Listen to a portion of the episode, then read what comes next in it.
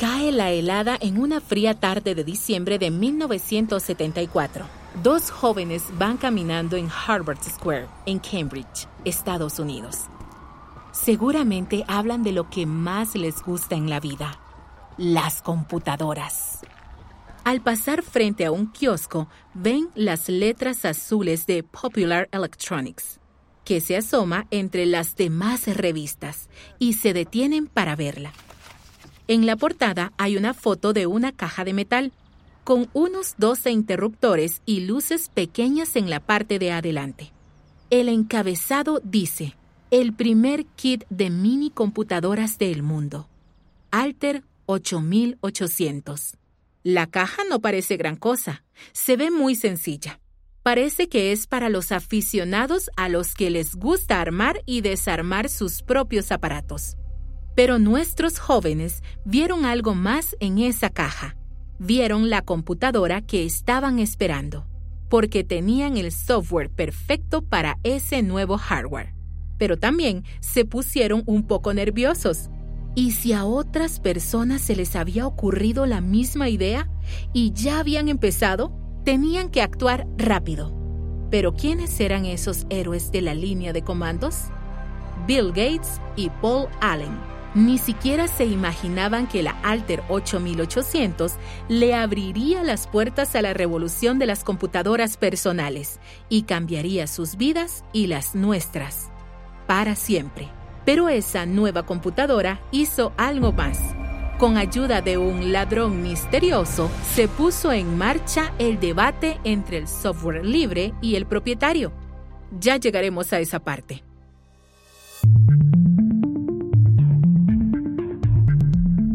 En el primer episodio de nuestra temporada sobre el hardware, hablamos de las mini computadoras de tiempo compartido, como la Eagle. En el segundo, hablamos de la mainframe G225. Pero ambas máquinas estaban limitadas por su tamaño, costo y capacidad de procesamiento. En este episodio hablaremos de cómo se redujo todo hasta llegar a la microcomputadora. La historia comienza con los kits para armar que se enviaban por correo a los aficionados, como el que aparecía en aquella histórica portada de Popular Electronics. Esos kits inspiraron la revolucionaria idea de que podías tener una computadora en tu propia casa, de que podía ser tuya, para hacer con ella todos los experimentos que quisieras. Y así nació un nuevo tipo de hardware destinado al mercado masivo, la computadora personal.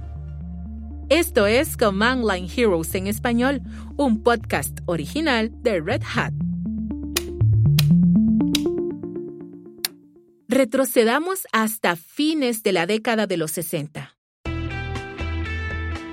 Vamos al desierto de Nuevo México en los Estados Unidos de América donde nació la Alter 8800. Un hombre que se llamaba Ed Roberts había fundado junto con otras personas una pequeña empresa de piezas electrónicas, MITS, que significaba microinstrumentación y sistemas de telemetría. A través de las revistas para aficionados, vendía aparatos a un nuevo mercado que estaba obsesionado con los aviones controlados por radio y los cohetes a escala.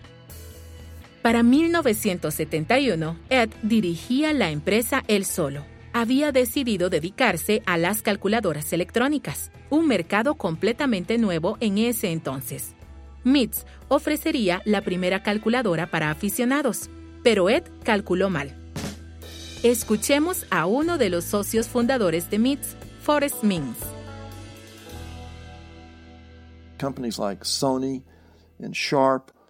Empresas como Sony, Sharp y Texas Instruments fabricaban calculadoras de bolsillo profesionales y las vendían mucho más baratas que las de Ed. La situación era pésima. Estaba casi en la ruina y no sabía qué hacer. Y bueno, un día se enteró de que Intel había desarrollado un nuevo microprocesador Aparecía en la revista Electronics. Todavía me acuerdo del anuncio. Se llamaba Intel 8080.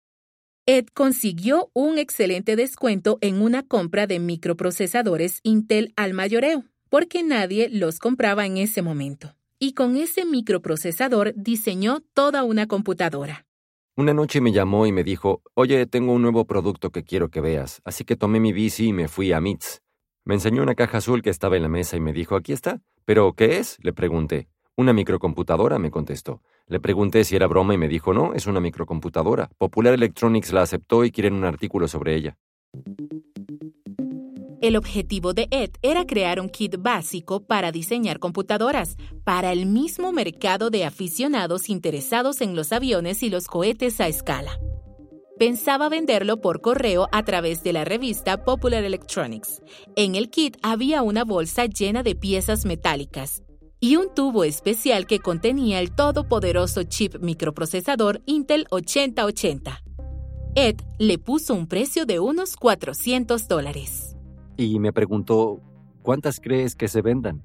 Me puse a pensar en lo que habíamos vendido a través de Popular Electronics para hacer un cálculo y le dije, uy, Ed, pues no sé, tal vez unas 300, 400, y se puso muy triste.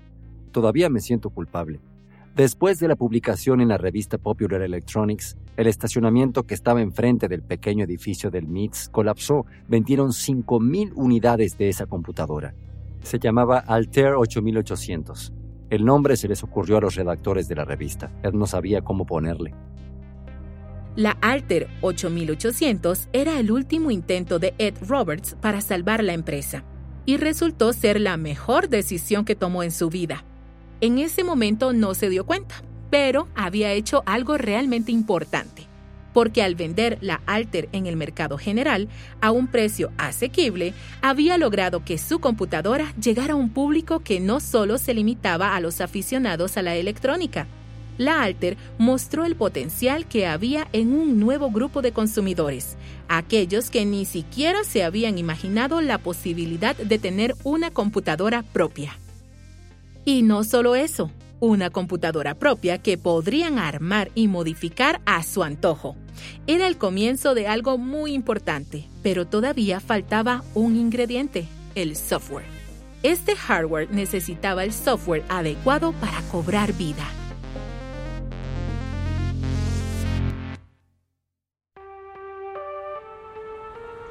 Volvamos a Cambridge, Massachusetts. Bill Gates y Paul Allen acababan de ver la Alter 8800 en la portada de la última edición de Popular Electronics. Antes de dar aquella decisiva caminata por Harvard Square, Paul había estado dándole lata a Bill con los nuevos chips de Intel, los 8080. Estaba buscando la forma de usarlos para crear software. Bill y Paul programaban en BASIC, Tal como escuchamos en el episodio anterior, si no hubiera sido por la mainframe GE225, BASIC nunca se hubiera creado ni popularizado. Para Bill y Paul, la sencillez del lenguaje lo volvía ideal para un chip con memoria y poder de procesamiento limitados, como el 8080. Cuando vieron la tapa de la revista y vieron la Alter armada en torno a ese chip 8080, se dieron cuenta de que podían usar BASIC para escribir el software que le daría alas a esa computadora. Así que decidieron llamar a Ed Roberts de MITS inmediatamente. Forrest Mings recuerda la llamada. Paul dijo, hay que llamar a la empresa para decirles que tenemos BASIC. Y Gates estuvo de acuerdo, pero no quería llamar él porque su voz sonaba muy joven y se veía como adolescente. Así que Paul Allen llamó y le dijo a Ed, tenemos código BASIC para su alter. Y Ed le contestó, bueno, eso me lo dice todo el mundo. Si ustedes sí tienen BASIC, necesito que me lo enseñen para poder tenerlo en cuenta. Pero no tenían BASIC, pasaron un mes usando las computadoras del MIT y de Harvard sin que nadie supiera y desarrollaron código BASIC para la Alter a pesar de que nunca habían visto ninguna. Bill y Paul sabían que podían programar el código para la Alter, pero en realidad ni siquiera habían empezado. Así que sí, Trabajaron día y noche en sesiones maratónicas para adaptar BASIC a la computadora. Utilizaron las especificaciones publicadas de la Alter para crear un simulador en una mainframe DEC PDP-10. Luego desarrollaron un intérprete de BASIC. Sin un intérprete de BASIC, la Alter 8800 era prácticamente una caja de metal con interruptores y luces. No muy útil que digamos. Sin embargo, gracias a la incorporación de ese intérprete, la computadora tenía un futuro real. Apenas unas semanas después, en marzo de 1975, el código estaba listo. Paul viajó en avión a Albuquerque, Nuevo México, para entregarle personalmente la demo a Ed Roberts. Bill se había pasado la noche anterior sin dormir para asegurarse de que no tuviera errores. Perforó el código definitivo en una cinta de papel y se lo dio a Paul justo antes del despegue pero ya a 30.000 pies de altura en pleno vuelo, Paul se dio cuenta de que se les había olvidado algo. Se dio cuenta de que no había desarrollado el codificador o programa de arranque que permite que la computadora lea el programa, así que lo escribió en el avión. Así de inteligente era Paul Allen. Ahora sí ya estaba listo. La demostración era el día siguiente. Paul iba a probar su código en una verdadera alter por primera vez. Vamos a escuchar a Bill Gates en un video de 1994 en que habla sobre el momento en que Paul Allen cargó la cinta de papel en MITS.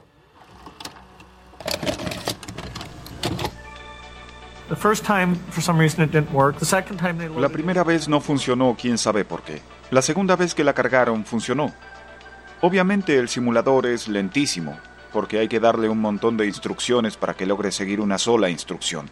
Entonces la computadora real, aún con un microprocesador tan sencillo y tan pequeño, era más rápida que nuestro simulador PDP-10, aproximadamente cinco veces más rápida.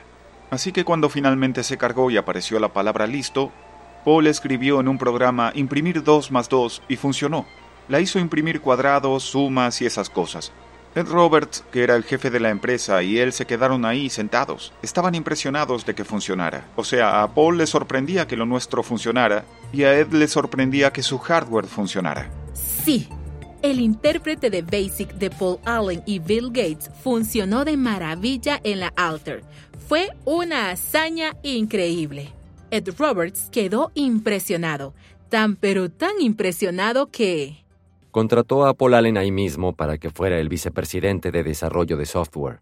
Poco después, Paul Allen se mudó a Nuevo México para incorporarse a su nuevo trabajo. Por su parte, Bill se regresó a Harvard porque a fin de cuentas él era estudiante. Pero Paul Allen convenció a Gates de volver en el verano de 1975 para trabajar con BASIC y ahí fue cuando crearon una empresa. La llamaron Microsoft, con guion, micro-soft, pero al final le quitaron el guion. MITS se convirtió en el primer cliente de Bill y Paul, al que le otorgaron la licencia de su intérprete de BASIC. La empresa aceptó distribuir el código con la computadora. El software se llamaba Alter Basic y se convirtió en el primer software que se vendía junto con una computadora personal. Ahora solo faltaba venderlo. ¿Qué hizo Ed? Bueno, pues compraron una casa rodante muy grande y la convirtieron en una agencia de ventas ambulante, una oficina sobre ruedas para vender computadoras. Y andaban por todo el país, se paraban en diferentes ciudades y hacían demostraciones, y eso atraía a muchísima gente. El vehículo se llamaba MITS Mobile y partió rumbo al oeste con su show itinerante recorrió la costa de California de arriba a abajo y se detenía en salas de conferencias repletas de ingenieros y aficionados curiosos. El equipo mostraba la Alter y el Alter Basic. Y entonces, durante una parada en Palo Alto, en la sala de conferencias de un hotel particularmente llena, sucedió algo inesperado, algo que cambió la historia del software. Bueno, un momento. Antes de que lleguemos a eso, quiero hablarles de un grupo de fanáticos y aficionados a la electrónica del área de la Bahía de San Francisco. Se hacen llamar el Homebrew Computer Club. Intercambian piezas, circuitos e ideas. Básicamente se apoyan unos a otros a medida que exploran el nuevo mundo de la computación personal. Todos sentíamos curiosidad. La mayoría eran ingenieros en algo. Solo había dos o tres que tenían cierto conocimiento de programación informática.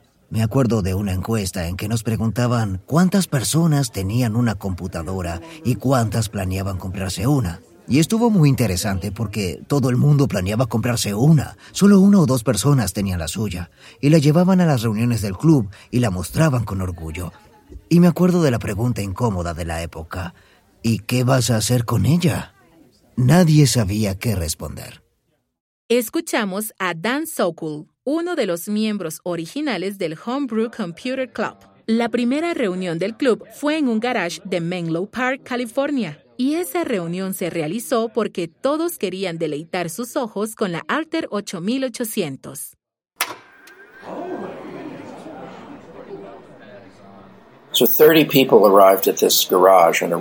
La noche lluviosa del 5 de marzo de 1975, unas 30 personas llegaron a un garage para poder ver la alter que estaba ahí esperándonos. La encendimos, pero no tenía nada con qué conectarse, así que obviamente no hizo nada. Estamos escuchando a Lee Felsenstein, otro de los miembros originales del club. Íbamos y veníamos por la habitación para ver qué podíamos aprender. Steve Dompier, uno de nuestros compañeros del club que había encargado una computadora Alter cuando se anunció en la edición de enero de la revista Popular Electronics, nos había enviado una especie de informe. Se fue en coche a Albuquerque, Nuevo México, para ver cómo iba su pedido y nos iba informando lo que averiguaba. Dompier uh, trajo una y se sentó ahí a programarla con el panel frontal de interruptores para que tocara música. Y cuando ya llevaba como una hora en eso, alguien se tropezó con el cable y tuvo que volver a empezar.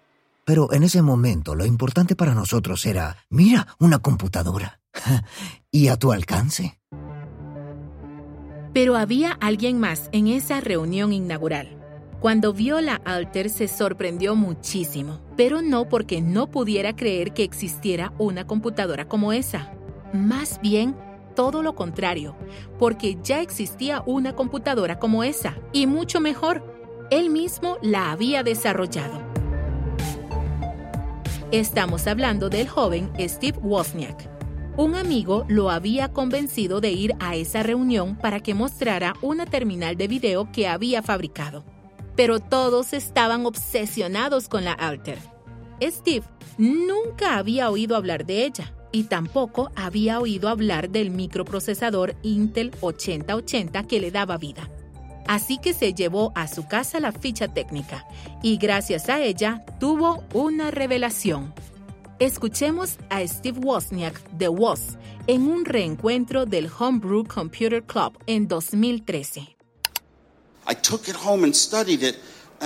Me llevé la ficha técnica para estudiarla y dije, ¡ay Dios mío! Estos microprocesadores son solo un chip. Tenían un precio de 400 dólares, qué miedo, pero un chip nada más. Era como las computadoras que diseñaba en papel cuando estaba en la preparatoria. Yo había diseñado una de esas cinco años antes y había tenido que fabricar el procesador yo mismo. No existían los microprocesadores. En nuestro último episodio dijimos que Woz comenzó a escribir su propio software en BASIC en la computadora G225, cuando estaba en la preparatoria pero desde entonces quería una computadora propia. Pero para ello tenía que incluir un lenguaje de programación, lo cual significaría dedicar al menos 4K de memoria y alguien que tecleara la entrada y salida de datos de los programas. Su computadora tenía 256 bytes de RAM de estado sólido y los chips para eso eran muy caros. Así que diseñó un procesador y lo pulió y pulió en la preparatoria. Tenía interruptores para ingresar ceros y unos, igual que la Alter, pero en ese momento se dio cuenta de que el microprocesador de la Alter era la culminación de su idea aprietas los botones 10, 10, 10 y aprietas un botón para que entre en el registro de direcciones y aprietas algunos más y entra en la memoria y entra en la memoria y llenas la memoria. Es muy emocionante escuchar lo que logramos con la Alter porque logramos poner música en nuestro club, pero yo estaba un paso más allá. Quería una máquina lista para usarse, así que esta vez lo que haría sería escribir los datos en un teclado para que se fueran directamente a la memoria. Así era muchísimo más fácil. Ahí pensé, ay Dios mío, mi sueño de tener mi propia computadora. Esa noche vi la fórmula. Esa noche, la imagen de la Apple I se apareció en la mente de Steve Wozniak. Podría diseñar una computadora propia para utilizarla entera con muy poco dinero. El secreto era agregarle un microprocesador a su terminal y se le ocurrió que al principio su computadora ejecutaría un programa que captara los datos que escribieras, como una máquina de escribir, ya sin interruptores para los ceros y unos. A eso hay que sumarle la terminal de video que había fabricado para que los programadores vieran lo que estaban escribiendo. Y voilà, una computadora que se sentía más humana. Una computadora personal útil que podían utilizar las personas normales. Volvamos a escuchar a Lee Felsenstein. Él ya había desarrollado una especie de adaptadorcito de terminal de video. El término genérico era máquina de escribir de TV. Había que conectarlo a un televisor, y cuando conoció el chip procesador, cuyo precio era de 25 dólares, se dio cuenta de que si lo ponía en una placa con algo de memoria, también podría poner esa terminal de TV en la placa, y tendría una computadora con una pantalla de video. Y eso fue lo que hizo, y trabajaba en eso mientras iba a las reuniones. Cuando nos mudamos al auditorio del acelerador lineal de Stanford, se instaló en el único asiento que estaba cerca de un tomacorriente. Siempre llegaba antes que todos los demás. Estaba escribiendo el programa de BASIC para la Apple I. Allí fue donde dio nacimiento a la familia de computadoras Apple. Cuando Woz terminó de desarrollar su computadora, estaba ansioso por enseñársela a todos los del club. Les explicó que un puñado de chips podría lograr que una computadora personal fuera asequible. Woz era un gran defensor de la libertad de la información, que implicaba compartir los conocimientos para ayudar a diseñar mejores sistemas y una mejor sociedad. Eso reflejaba los valores abiertos del club y los movimientos de liberación social de la época. Al final de la reunión, les entregó a todos los planos de su diseño, el hardware y el software, gratis. Creía que cada miembro podría usarlos para diseñar su propia computadora, con un costo de 300 dólares. Pero el amigo y socio de Woz, un tal Steve Jobs, le sacó esa idea de la cabeza rápidamente. La verdad era que Jobs había estado de viaje todo ese tiempo y no sabía que Woz estaba regalando el diseño de la Apple I. Jobs no compartía la mentalidad abierta y entusiasta de Woz. Él se inclinaba más bien por el modelo propietario. Jobs pronto convenció a Woz de que debían vender las computadoras en vez de regalarlas. La lucha ética entre la tecnología libre y la propietaria apareció más de una vez en el Homebrew Computer Club. De hecho, unos meses después de esa reunión inaugural del club, en la que todos se quedaron boquiabiertos con la Alter, hubo otra que encendió la mecha de ese debate en el auditorio del Centro del Acelerador Lineal de Stanford. Al final de esa reunión, decenas de espectadores corrieron al escenario para recoger un programa en cinta de papel. Eran copias recién hechas del Alter Basic de Microsoft, el nuevo software con el que todos estaban entusiasmados. Pero ¿cómo era posible que existieran esas copias? ¿Cómo terminó el software en esa reunión del Homebrew Computer Club si ni siquiera lo habían presentado oficialmente? Resulta que alguien se había robado la cinta original. Fue el gran robo de software de la década. Sí, vamos a averiguar cómo sucedió todo esto. ¿Te acuerdas de que el Mobile viajó al oeste para mostrar la Alter y el Alter Basic? The company was demonstrating their computer el 10 de junio de 1975, la empresa estaba en Palo Alto, California, para hacer una demostración de la computadora y el software. Vamos a escuchar a John Markov, periodista del New York Times. El hotel se llamaba Ricky's. Recordemos que en ese entonces no existía la industria de las computadoras personales y que la mayoría de las personas interesadas no eran empresarios, porque de hecho no existía software comercial. Así que le estaban mostrando la computadora a un grupo realmente ecléctico. En ese entonces muchas de las personas de la nueva Silicon Valley eran, eran ingenieros eléctricos, programadores. A mucha gente le interesaba la tecnología y las computadoras. Durante la demostración, a uno de los miembros del equipo de MITS le estaba costando trabajo cargar el software en la computadora. Hay que recordar que en esa época el software se perforaba en una cinta de papel y la cinta debía pasar por un lector mecánico para instalar el programa. Entonces, en un momento en que todo el mundo estaba boquiabierto con la nueva y reluciente Alter, el empleado que iba a cargar el programa se distrajo y alguien de la multitud se fijó en otra cosa, una caja de cartón que estaba ahí cerca y la oportunidad de su vida. En esa caja estaban los rollos de Alter Basic en cinta de papel. Así que metió la mano en la caja y tomó un largo rollo de cinta de papel, se lo metió en el bolsillo y se fue. Nadie lo vio. De alguna manera, esa cinta de papel llegó a Dan Sokol, que era ingeniero de semiconductores y trabajaba en una empresa que se llamaba Signetics. Tenía muchos conocimientos técnicos y también había asistido a las reuniones originales del Homebrew Computer Club. Tenía acceso a una copiadora de cinta de papel que funcionaba a una velocidad relativamente alta, e hizo un montón de copias. Hasta el día de hoy, insiste en que él no tomó la cinta de papel original, sino que recibió una copia y luego la llevó a la siguiente reunión del Homebrew Computer Club y la distribuyó entre los miembros. Entre mis malévolas actividades, se me conoce como el primer pirata de software del mundo. Y por una muy buena razón. Yo fui el que sacó las copias de la cinta de papel del Basic de MITS, o sea, de Microsoft Basic. Y todo fue porque alguien del Homebrew Computer Club preguntó, ¿hay alguien que tenga la posibilidad de copiar cintas de papel? Y yo levanté la mano. Y así fue como terminé con la cinta y la copié. Lee estaba en la reunión del Homebrew Computer Club en que Dan repartió las copias piratas. Lo que pasó es que Dan Sokol hizo 10 copias y en la siguiente reunión dijo, aquí hay copias del Alter Basic, pero ahora traigan más de las que se llevan.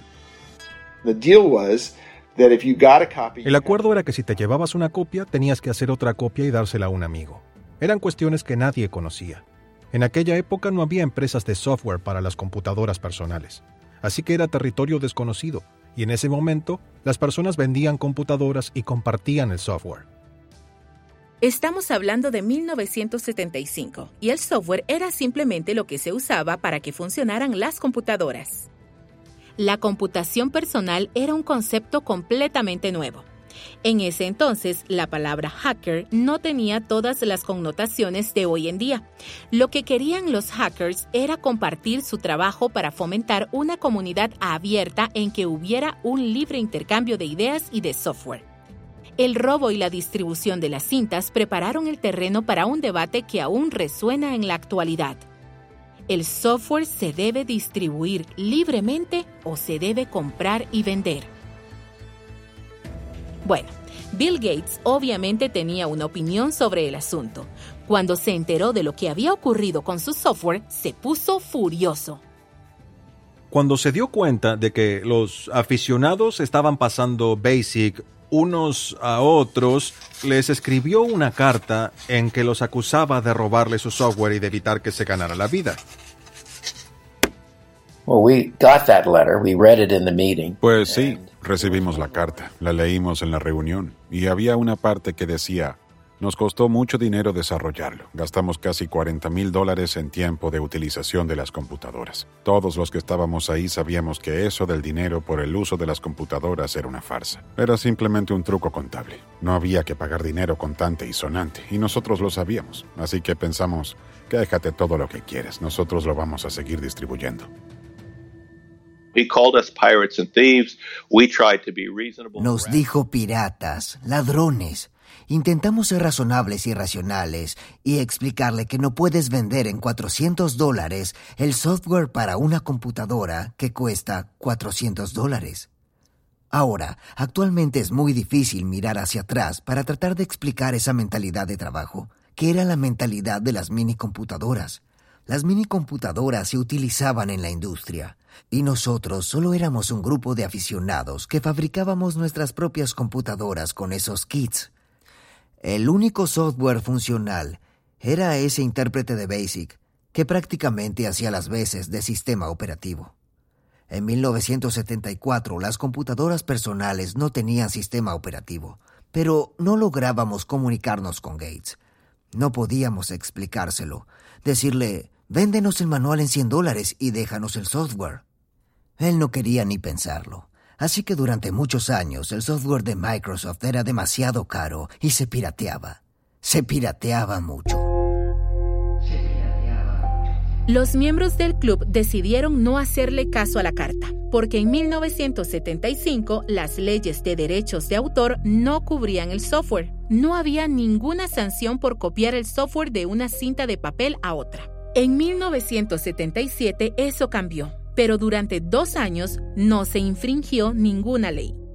Obviamente la ironía era que Bill Gates no había creado BASIC, simplemente sacó una copia que había tomado del diseñador original, que era uno de los profesores de la Universidad de Dartmouth. Básicamente hizo una copia y luego la vendió, así que la raíz de todo era la idea de compartir.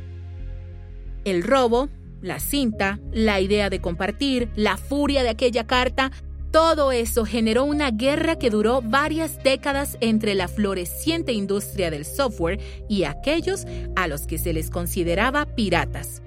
Pero de esa lucha nació el movimiento del software open source.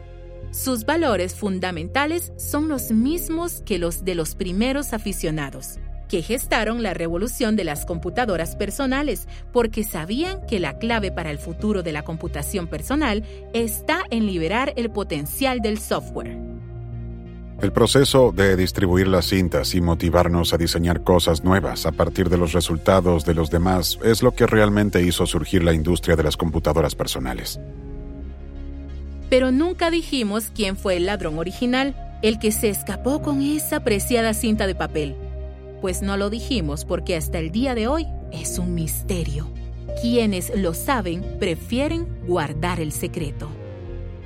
En cuanto a cómo se liberó, por decirlo así, sí sé quién lo hizo, pero no lo voy a decir nunca porque desde hace mucho tiempo esa persona pidió permanecer en el anonimato porque es más seguro. Y yo siempre he respetado eso y lo voy a seguir respetando. Así que no, yo no estuve en Ricky's, pero la cinta de papel logró llegar a mis manos.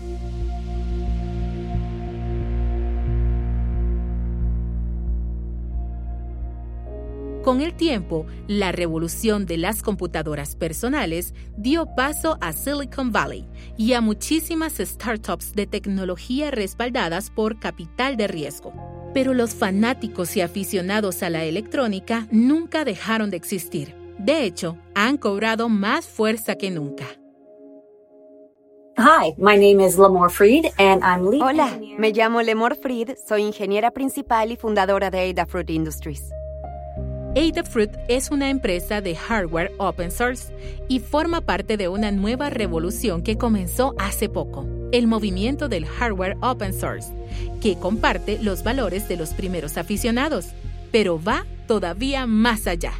Creo que la filosofía del Homebrew Computer Club era que iban con su computadora y les enseñaban a los demás algo que habían logrado. Y todos se quedaban como, ¡ay, wow, qué maravilla! Bueno, pues el próximo mes tengo que traer algo mejor. Y ese es un ciclo muy positivo que genera innovaciones tecnológicas muy buenas. Creo que esa filosofía hacker todavía existe. Actualmente la gente tiene más formación, así que la idea de lo que es una maravilla no voy a decir que ha mejorado, pero se ha ampliado, y yo creo que eso es muy bueno. Pero creo que el valor de compartir el conocimiento sigue ahí. La idea de ayudarse mutuamente, trabajar juntos y cooperar, eso ha permanecido. O sea, está presente en toda la comunidad open source vamos a dedicarle todo un episodio a la aparición del movimiento del hardware open source para ver cómo hemos evolucionado y cómo les hemos dado espacio a los fabricantes modernos como Limor No te pierdas el sexto episodio dentro de unas semanas, pero en el próximo episodio vamos a hablar de los discos que cambiaron el mundo, los disquetes. Command Line Heroes en español es un podcast original de Red Hat. Si quieres leer investigaciones excelentes sobre la revolución de las computadoras personales, visita redhat.com barra Command Line Heroes. Y si quieres saber lo que sucedió durante la revolución de las computadoras personales, escucha los primeros dos episodios de la primera temporada de Command Line Heroes para conocer toda la historia. la guerra de los sistemas operativos. Hasta la próxima. Sigan programando.